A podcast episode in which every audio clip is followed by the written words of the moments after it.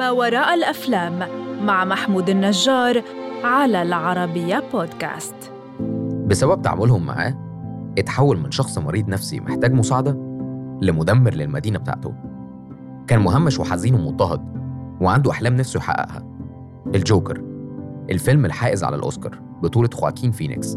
فأهلا بيك في حلقة جديدة من ما وراء الأفلام، والنهاردة أحكي لك عن ما وراء الصراع النفسي اللي هيدمر مدينة كاملة. في البداية خليني أقولك إن الجوكر مش كوميكس أو بطل خارق، وعلى الرغم من ظهور شخصية الجوكر في أفلام زي دي سي نسخة الممثل جاريد ليتو في فيلم سوسايد سكواد سنة ألفين وستاشر وكمان الكوميكس الأصلية، بس المخرج تود فيليبس وضح أكتر من مرة من أول الإعلان عن مشروع فيلم الجوكر، وقال بشكل صريح تماماً إن الفيلم لا ينتمي لعالم دي سي لا من قريب ولا من بعيد.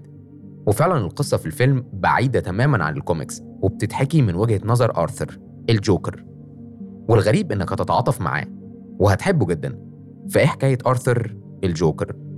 كان يا مكان سنة ألف وتسعمية وواحد وتمانين عاش في مدينة جوثام مهرج حفلات اسمه آرثر، بيطمح إنه يكون في يوم من الأيام ممثل كوميدي على الرغم إنه عنده مشاكل في التواصل، بس كان شايف نفسه مهيأ لده وهو ده حلمه. آرثر كان عايش هو وأمه، بس في الوقت ده مدينة جوثام كانت مشهورة بالطبقية والجريمة والبطالة، وبسبب ده كان أغلب أفرادها ناس فقيرة، والفقير فيها ما يقدرش حتى يتعالج.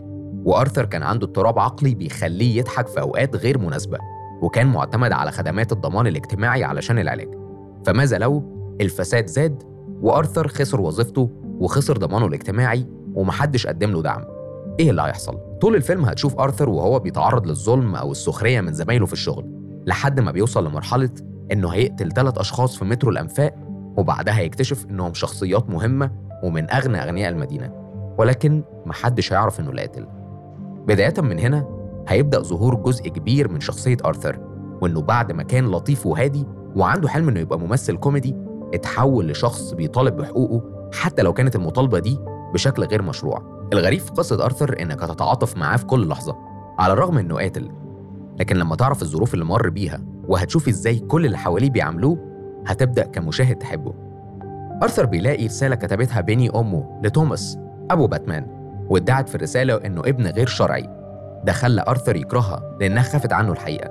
ولما يروح آرثر يتكلم مع ابن توماس بروس اللي هيبقى باتمان بعد كده، بيجري بسبب خناقته مع الخادم ألفريد. ولكن الظلم في مدينة جوثام مش مرتبط بآرثر بس، لا، ده بطبقة كبيرة جداً. فمثلاً الأخصائية الاجتماعية عرفته إن الضمان الاجتماعي بتاعه اترفع، وكان متضايق جداً، لكنها قالت له They don't give a shit about people like you, Arthur, and they really don't give a shit about me either. وواضح إن آرثر كان عنده انفصال عن الواقع، وطول الوقت كان بيسعى إنه يبقى ممثل كوميدي، وكان الأمر بالنسبة له شيء لازم يعمله تحت أي ظرف، وما فكرش اللحظة إن ممكن يكون الطريق ده غلط. ولما بيقدم عرض كوميدي بيظهر العرض بشكل سيء وبيفضل يضحك بلا انقطاع، وحاول يقول إنه بيكره المدرسة وهو طفل، وواجه صعوبة في تقديم العرض. وفي النهاية قال When I was a little boy, I told people I was going to be a comedian. Everyone laughed at me. Well, no one is laughing now. وأنا صغير كنت بقول للناس إن لما أكبر هبقى ممثل كوميدي، فكانوا بيضحكوا. دلوقتي مفيش حد بيضحك، وشيء محزن جدا إن آرثر مش قادر يستوعب إن الناس لما بتضحك بيضحكوا عليه مش معاه. وواضح إن مع إدراكه ده هيدمر كل حاجة.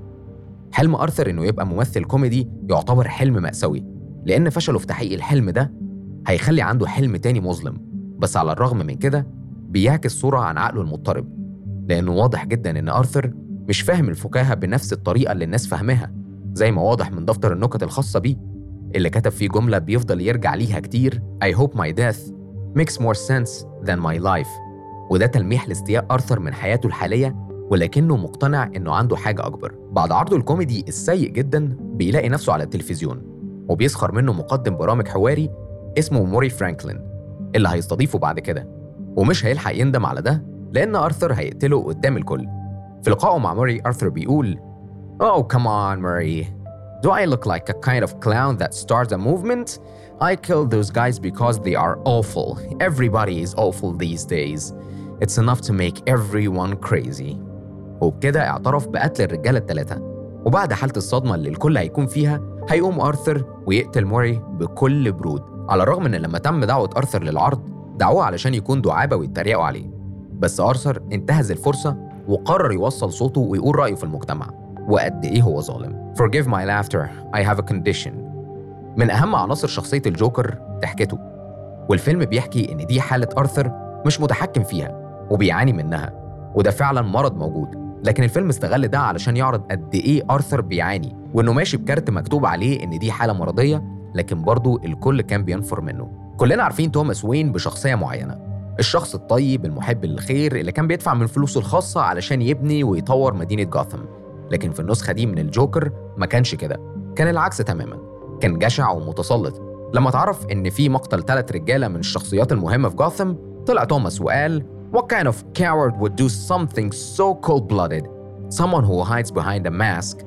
توماس وصف إن الجبناء بس هم اللي بيلبسوا أقنعة يستخبوا وراها، بس مستقبل ابنه كله هيبقى ورا القناع، وده اللي هيربط ما بين الجوكر وباتمان بطريقة مثيرة جدا للاهتمام. حياة آرثر كانت مثيرة للشفقة، من أول ضحكته اللي كانت بتخلي الكل يبعد عنه لحد حلمه اللي فشل يحققه والأسرار اللي اكتشفها عن أمه. بس اللي كان مهون عليه كل ده هو علاقته بسوفي، جارته الجميلة واللي هتشوفهم في كذا مشهد سوا وهي بتدعمه علشان يتحسن. لكن اللي هيصدمك لما آرثر يدخل شقة صوفي وهتقول له Your name is Arthur, right? You live down the hall. I really need you to leave. My little girl sleeping in the other room. Please. وقتها تدرك إن ده كله كان في دماغه بس، وإنه ما كانش في حياته أصلاً. ممكن دي أكتر لحظة تشفق فيها على آرثر. الجوكر في الكوميكس شخصية فوضوية ومخادعة جداً، إنما في فيلمنا آرثر نوع مختلف من الأشرار، وهو ضايع ووحيد وقدر يلهم الناس لكن بشكل غلط وشجعهم على الأفعال العنيفة، وبقى رمز لشعب جاثم.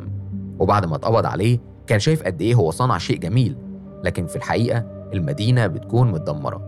في النهاية افتكر دايماً إن أسوأ جزء في الإصابة بالمرض عقلي هو إن الناس بيتوقعوا منك تتصرف كما لو أنك لا تفعل ذلك. إنما لو عايز تعرف عن ما وراء الفيلم أكتر، فخليني أقولك إن فيليبس صمم فكرة الفيلم سنة ألفين وستاشر وكتب السيناريو مع سيلفر خلال ألفين وسبعتاشر. استلهم الاتنين من دراسات شخصيات السبعينيات وأعمال مارتن سكورسيزي. رواية باتمان النكتة القاتلة سنة ألف وتسعمية تمانية وتمانين كانت بمثابة الأساس للفيلم، لكن فيليبس وسيلفر ما لجأوش للقصص المصورة للحصول على الإلهام. الفيلم بطولة خواكين فينيكس وروبرت دينيرو. شوف الفيلم دلوقتي وشاركني، هل تعاطفت مع الجوكر ولا لأ؟ وإيه رأيك في خواكين فينيكس؟ واستناني الحلقة اللي جاية في فيلم جديد من بودكاست ما وراء الأفلام.